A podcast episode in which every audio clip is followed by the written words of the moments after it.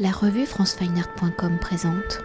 Anne-Gaëlle Ladrière, vous êtes conseillère en stratégie de marque experte secteur du luxe. Et Camille Azaïs, vous êtes conférencière au Centre Pompidou et vous êtes donc le binôme expert Harry Luxe, une des thématiques proposées par l'école pro du Centre Pompidou, qui est donc une offre de formation professionnelle où l'art se met au service des entreprises en devenant un outil de réflexion pour une meilleure compréhension du monde contemporain et pour accompagner donc les professionnels dans le développement de leur savoir-faire. Alors des formations, une approche pédagogique sur mesure qui s'articule autour de trois dimensions, donc scientifique, artistique et pratique, et en quatre temps, découvrir, échanger, faire et s'approprier, ou pour cadre de classe, le centre de formation de l'école pro du Centre Pompidou se trouve donc au cœur des collections du Musée national d'art moderne au quatrième étage donc du Centre Pompidou, dans une œuvre intitulée Troyide, qui a été confiée, réalisée par l'artiste architecte suisse Léopold Banchini.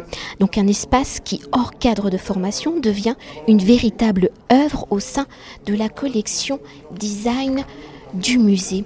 Alors pour entrer concrètement dans le fonctionnement de l'école pro du Centre Pompidou, imaginons que je ne suis pas journaliste, mais une de vos futures stagiaires. Alors dans un premier temps, dans le choix des thématiques abordées par l'école pro du Centre Pompidou en choisissant art et luxe, comprendre l'expérience immatérielle de l'art pour créer une expérience Alors quels sont les enjeux de cette formation luxe pour que mon patron souhaite que je réalise cette formation pour ensuite que je développe et mette donc en pratique des stratégies abordées par l'intermédiaire de l'art dans son entreprise.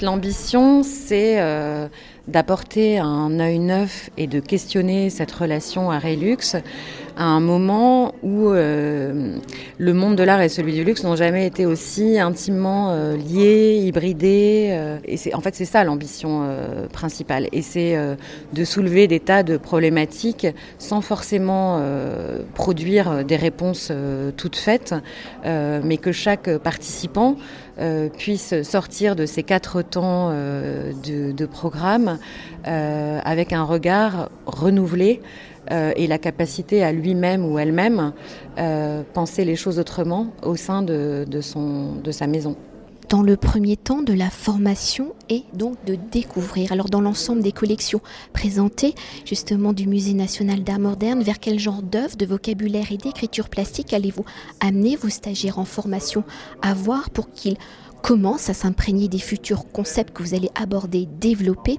ensuite donc avec échanger, faire et s'approprier? Et dans le cadre de Art et Luxe, pourquoi avez-vous choisi ces œuvres et quelles sont leurs particularités pour comprendre l'expérience immatérielle de l'art en fait, on avait choisi euh, différentes euh, thématiques qui correspondaient à des interrogations euh, qui existent à la fois dans le monde de l'art et dans le monde du luxe, où il y a donc à la fois des similitudes et des choses extrêmement différentes. Et c'est Camille et les autres conférencières à qui on a expliqué les thématiques et qui ont fait des propositions d'œuvres au sein des collections qu'on a discutées ensemble. L'idée, c'est de trouver des œuvres qui euh, sont chacune une manière différente d'aborder euh, la question. Par exemple, celle de la signature. Euh, il y a les œuvres qui sont effectivement avec une signature qui est très présente, très importante, d'autres qui cherchent à, déconstruire ce mythe. On avait aussi, enfin là, on a montré l'œuvre de Daniel Buren, mais on aurait pu aussi montrer Marcel Duchamp, Andy Warhol, bien sûr. et penser aussi à Jean-Michel Basquiat. Enfin voilà, il y a en fait potentiellement énormément de choses qu'on peut montrer. Euh, la, seule, contrainte, c'est d'articuler un parcours, une réflexion euh, qui nous permette d'aborder plusieurs aspects de la même question à partir des œuvres. Et peut-être euh, pour aller plus concrètement dans ce que nous avez présenté ce matin, justement avec cette signature, cette signature dans l'art, mais aussi après qui se retranscrit dans l'univers du luxe. Tout à fait. On est parti donc euh, du travail en général de la démarche de Daniel Buren qui est euh, d'utiliser des rayures euh, en lieu et place de peinture dans les différentes expositions auxquelles il est convié. Et donc, quel rapport à la signature cela induit? Comment est-ce qu'on peut revenir sur l'histoire de la signature à, travers l'histoire de l'art et quand est-ce qu'elle est apparue? Comment elle s'est transformée? Comment est-ce qu'elle est devenue un objet de, de fétichisation? Et comment est-ce que des artistes contemporains, donc là le fait que ce soit dans le contemporain est assez important, au tournant des années 60, commence à vouloir remettre en cause ce, rapport-là et créer des œuvres vraiment en réaction au mythe de, l'artiste et, à la fétichisation de sa signature. Et en fait, l'idée dans ce ping-pong, c'est justement de faire un ping-pong permanent entre l'histoire de l'art, euh, et euh, ce qui se passe dans le monde de l'entreprise. Alors en l'occurrence, c'était le monde, euh, le monde du luxe. Et pour justement changer de regard et dresser à la fois des similitudes qui ne sont pas forcément évidentes. L'idée, c'est quand même de sortir des, des, évidences et des banalités et de réinterroger les choses. Et là, par exemple, sur la question de la, de la signature, on, arrive à notre conclusion, en tout cas sur cette micro-pastille, sur, sur le fait qu'il y a quand même eu en parallèle de la désacralisation euh, de, l'œuvre d'art initiée par les artistes eux-mêmes, dont Buren, une sacralisation euh, de l'objet marchand. Euh, et du coup, aujourd'hui, une espèce de, confusion où, quand les artistes ont choisi, eux, de sortir des musées et des galeries, ce sont les marques qui sont, elles, entrées dans ces lieux artistiques, à tel point qu'aujourd'hui, la, la, phrase de Warhol qui, euh, qui disait que tout, tout, musée allait devenir un centre commercial, euh, c'est quelque chose, c'est une vraie question. Euh, donc c'est un peu tout ça qu'on interroge. L'idée, c'est aussi d'avoir un regard euh, qui soit un, regard euh, critique. Camille est critique d'art et un regard critique, mais constructif, pour justement essayer de réfléchir autrement. Là, je fais peut-être une parenthèse, mais aujourd'hui, euh, beaucoup de maisons de luxe sont actives dans le milieu de l'art. Plusieurs ont créé des fondations où ils présentent donc des expositions, ils ont leur propre collection. Alors peut-être comment cet aspect du luxe dans l'art intervient-il dans la formation? Est-ce que vous faites des liens, des parallèles?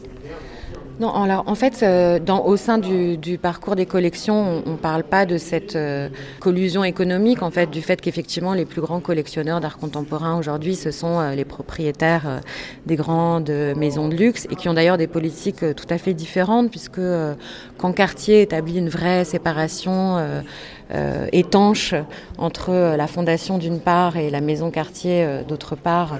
Euh, Vuitton fait pas du tout la même chose parce que les stratégies sont, différentes. Il n'y en a pas une qui est mieux que l'autre. mais au sein du programme tel qu'on l'a construit, c'est plus quelque chose qui peut intervenir dans euh, la partie euh, problématique, c'est-à-dire euh, dans l'état de l'art euh, sur cette question de la relation à Relux. L'état de l'art, c'est aussi euh, toute la typologie des liens existants déjà. Et aujourd'hui, on ne peut pas faire abstraction de cette réalité économique-là et des questions d'ailleurs que euh, des journalistes, mais des, des, critiques et de nombreuses personnes se portent sur mais alors si on fait intervenir tel artiste pour telle maison, pour Louis Vuitton par exemple, alors que c'est un artiste collectionné par Bernard Arnault, est-ce que ça participe de sa cote ou pas? Il y a des réalités économiques euh, derrière qu'on ne peut pas occulter. Et c'est intéressant d'ailleurs parce que souvent euh, les, les, collaborateurs euh, des maisons sont, sont pas forcément au courant de ça parce que pour eux, soit ça les intéresse pas, c'est pas le cœur de leur travail. et ils se rendent pas compte en fait du, rayonnement de tous les liens, de toutes les hybridations qui existent entre les deux mondes. Et peut-être, parce que là, nous, pour l'instant, nous avons juste abordé l'aspect découvrir euh, dans la proposition de formation, mais dans l'aspect donc échanger, faire et s'approprier. Là, comment votre duo va, va fonctionner avec les futurs stagiaires? Alors, c'est pas forcément euh, notre duo qui intervient en tant que tel, parce que dans la partie, euh, dans la partie échangée, donc avec une personnalité qui, qui parle de la thématique ce que je viens de vous dire là sur l'état de l'art, euh, éventuellement moi je peux le faire, mais ça peut être euh, quelqu'un d'autre. Et c'est pas forcément. Euh, en fait, c'est vraiment du sur-mesure à chaque fois en fonction de la problématique.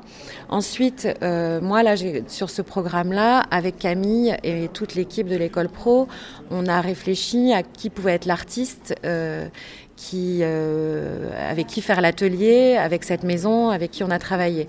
Euh, et l'idée, euh, c'est venu d'un peu tout le monde, mais c'était justement de choisir un artiste qui soit pas forcément déjà connu par le monde du luxe, voire qui soit rétif. C'était ça un peu l'idée, voyez, comme manière de penser.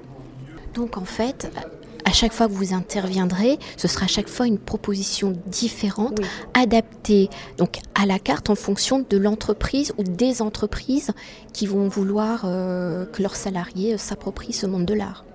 Oui, oui, oui, c'est tout à fait ça. L'idée, c'est vraiment de faire du sur-mesure selon les thématiques. Et si vous voulez, ne serait-ce que euh, à Relux, euh, en fait, il y, a plein de thématiques euh, différentes qui peuvent qui peuvent émerger là-dedans. Et chaque maison peut avoir des, des interrogations particulières, toucher à une thématique, plusieurs thématiques. Donc à chaque fois, c'est vraiment l'idée du sur-mesure et de co-construire avec avec le client quelque chose qui correspond, enfin qui va répondre à sa problématique et intéresser particulièrement. Il n'y a pas de, en fait, c'est pas euh, sur catalogue quoi. voilà. Merci beaucoup. Merci. Cet entretien a été réalisé par France